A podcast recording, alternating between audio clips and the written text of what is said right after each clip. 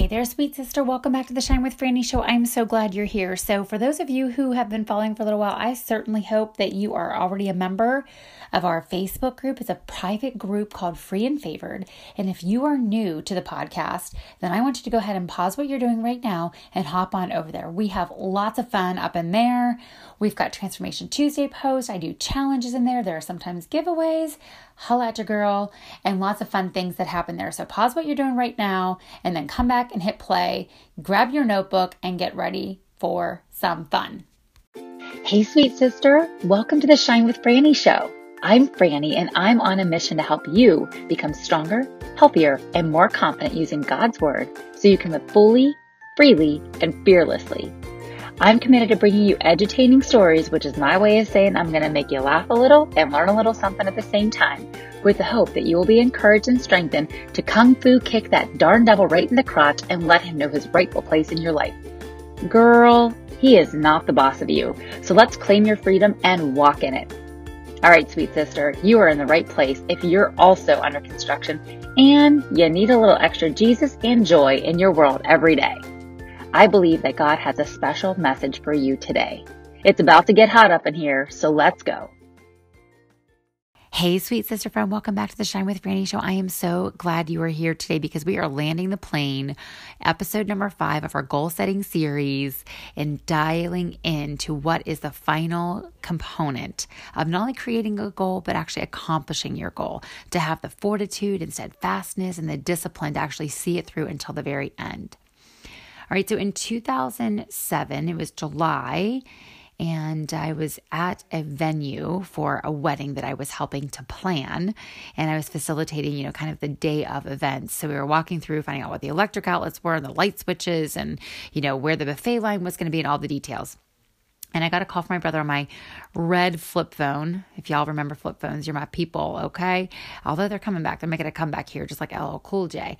And so I got a call from my brother, and he said, Hey, look, grandma's in her final hours, and you're to need to come home. And so I literally left, you know, peace out, I'm out here, people, and nearly got about five tickets on my hour and a half drive um, from Ohio, from Cleveland to Pennsylvania, where my hometown is. So I went to the hospital and we were all there by her bedside and it, it, was very, very beautiful. I know that not all, you know, passing over is all beautiful, but my grandma was a very devout Christian woman. And uh, to kind of have her explaining what she saw and who was there. I mean, there was not a dry eye, not even the nurse's station. I mean, everybody was just bawling. And she was such a lovely woman. So upon that, you know, I called my friends on, you know, everybody knew my grandmother. She's, you know, just a pillar of our family. And so all my friends knew her very well. And uh, within minutes, you guys, like within minutes, I had friends who were there and literally, you know, here's a veggie platter. I brought some cutlery, I brought some napkins, I brought some soda, I brought bottles of water. You know, I had friends who brought fruit trays and, and casseroles. I was like, how did y'all make like this casserole in 22 minutes? but I had friends who just showed up. And it was such a beautiful sentiment and just reminder of how we need community and how community rallies. Like there was no direction. I did not say to anyone, hey, can you pick this up? Hey, can you grab this? It was just like the unspoken needs were met. And everybody just went like into casserole, into casserole, you know, force. And it was just amazing. And so, you know, they were just there. I had a friend who brought over a notebook. She's like, let's start recording everything that people are bringing. And it was just amazing. You know, I was in my 30s. So, you know, it's not like we were 15 or 16 years old. And so it was just such a beautiful reminder, though, of how God has designed us to need others and just really how God has designed us to, to meet each other's needs without ever having to say anything. Well, y'all, that is the final component of the key, you know, to not only creating your goal, but to then fulfilling your goal and achieving your goal is the power of community. We are not meant to do life alone. You know, we hear it all throughout scripture. We know that even in the very beginning of Genesis, you know, that God says it was not good for man to be alone. And that is the reason why he created Eve. And so I love just the reminders from the very beginning until the very end. You know, when Jesus, of course, when he went to the cross, who was around him? When he when they went to the grave, there were women that were there. There were people that were there coming to tend to him and take care of him. And so we know from literally garden to garden, you know, that people are a part of our experience here on earth. And so when we think about Jesus, we think about, you know, at any given time, he had about 500 followers who were really traveling with him. And then we know, of course, he had his 12. And then we know he had his three. And according to John, he was his favorite, right? but I always love hearing about, you know, the three that were in his inner circle, you know, that they needed a little bit of extra supervision because guess what? they were the ones who were going to mouth off. They were the ones who sometimes were a little bit more lively, if you will. They were kind of the kids who needed the safety scissors. so it's a reminder to us also in Hebrews 12, you know, where Paul says, like, we have a large crowd of witnesses. You know, we have other people who are surrounding ourselves, just like the 500. We might have that many people in our lives but we really know that it's most important to have that inner circle of people who are helping to guide you on your way. So I've identified what I think are kind of five attributes of what you should be looking for in your inner circle of people, you know, your trusted tribe, if you will, and what are the attributes that they should have in common. Many of us have, again, that 500, and I'm not talking about just your Facebook followers, and I'm not literally talking about 500 people. I don't want you to start counting, but many of us have people in our workplaces, many of us have people in our churches, you know, our kids' friends, um, you know, just our own, you know, immediate family, and then, of course, the extended family. So we have a lot of people, but really in your inner circle, these are the attributes that I would consider, and as I've gotten older, that I've honed in and zoned in on of the key elements to helping me, you know, through life, whether it be a business adventure, whether it just be literally daily, you know, wise counsel. So the first one is they are a God guide. This is the friend who literally shows up and says, just like it says in Hebrews 12 2, so I know I referenced 12 1, but you know, look to Jesus. He is the founder, he's the author and the perfecter of our faith. Keep your eyes set on him. They are the friends who are saying, Well, what does the word say? Or what have you have you talked to the Holy Spirit about this before? You know, let's go to prayer. You know, let's go to God in prayer. They are the people who are constantly guiding you to God. They are leading you in the way that is the holy way. They are leading you in a way that is not of their own will, not of their own power or might, but what God is saying. And we know how important God's word is. You know, remember when Jesus was being tempted by Satan. He constantly reminded him of the word because we know that the word of God is way more powerful than the lies of Satan. So when you're looking for that inner circle and your tribe to help you get to your goal, then you need to really go ahead and say, okay, Lord, like show me and, you know, position people in my path that are going to help me remind you, remind me, pardon me, of what you say. They're going to guide me towards you, not away from you. Okay. Don't be hanging out at the clubs and the bars. All right. All right. All right, so the first one is that they're going to be a God guide. The second one is that they are going to be a truth teller. All right, now we know that the truth will set you free, right? That you will have freedom in that. But we know that oftentimes hearing the truth, it could be a little bit painful. Okay, we sometimes we fear what people say. We don't want to hear it because it hurts. But oftentimes in that hurt, is where the truth is, where you're like, the reason why that does hurt is because mm, there's some truth to that. And we know that, of course, it tells us in Proverbs 27 17 that iron sharpens iron. But y'all, just remember that when iron is being sharpened by iron, there are sparks flying. It's not going to be all sunshine and rainbows and unicorns, you guys. Sometimes you have to have those hard conversations with your dear sister friends, and it might get a little sparky, okay? So just remind yourself that you are coming to them in love, right? You have to take that to the Lord and say, okay, Lord, I, I feel like I see this and I want to share this with them, but I want it to be done out of love. I want to share truth with mercy. That's also another proverb. All right, so we've got that they're a God guide, guiding you to the Lord.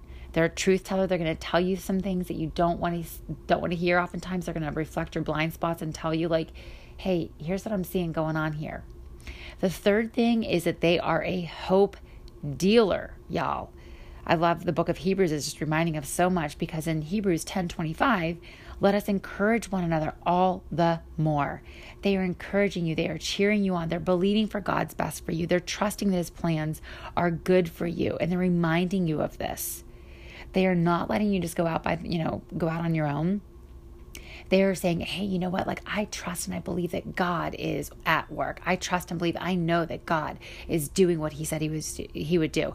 I trust and believe that God is faithful. And then they're just standing upon His promises. We know where two or more are gathered in my name, there I am among them.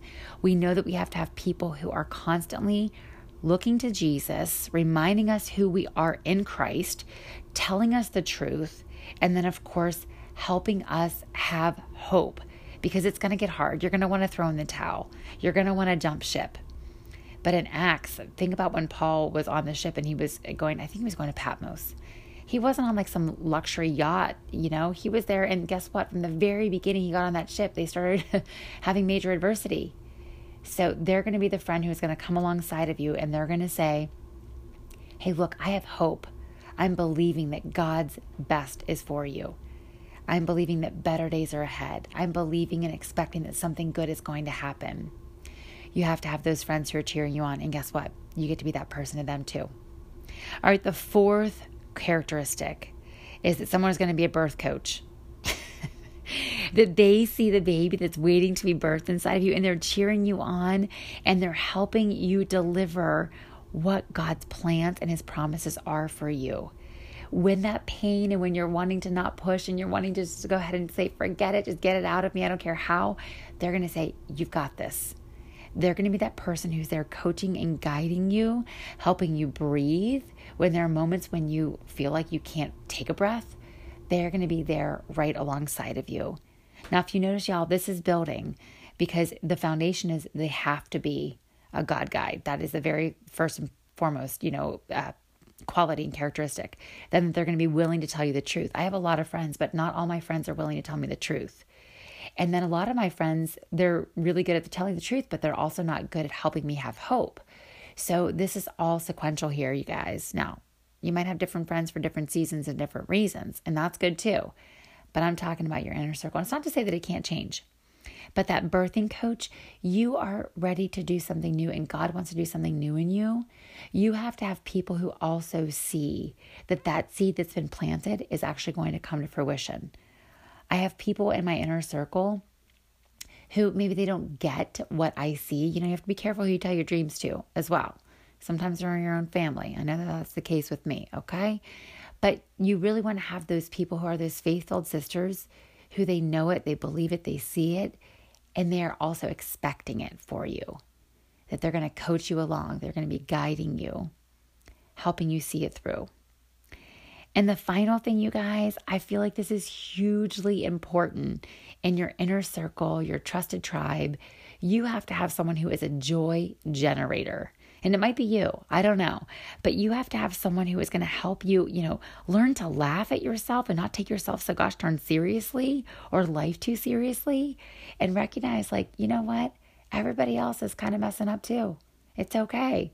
And, you know, laughing at yourself, being like, oh my gosh, you're never going to believe what I did like the other day when I went to request money from someone on Venmo and I actually paid them. Literally, it was a client I had done a project for and I paid her money. I was like, well, Lord, that's a different way of working in your economy. I just trust and bless that you're going to multiply that. But it was a stupid move on my part, but I was able to laugh at myself before I would have been like, oh my gosh, they're going to see me as so unprofessional. I can't believe this. And I just sent her a text and I was like, well, I did, you know, pulled a Franny. Here's what I did, you know, so can you just pay me when you pay me the invoice? So, but I was able to laugh at myself. You have to have those friends who are able just to say, let's lighten up. Let's go get a manicure. Let's go to a trampoline park. Let's go do something fun. Don't make it always so serious. Don't make it always about like doing churchy things together. Those are great, and you need those people too. But you have to have people who are going to laugh with you and put a colander on their head and you know just do a funny reel. That one come that one's coming up. If you're an Instagram follower of mine, just wait for that. All right? And we're reminded too that's also a Hebrews 10, you know, that let us help one another and show love and do good. God wants us to rally with one another and help one another out, to be that encourager, to help us find joy in the journey. Because in John 10 10, it says, Look, I came so that you may have life and have it to the full. And a full life, of course, a key component of that is joy. Another one is its sister, and that is peace. That is what we are called to have on the side of heaven. And how much more we will have that in eternity.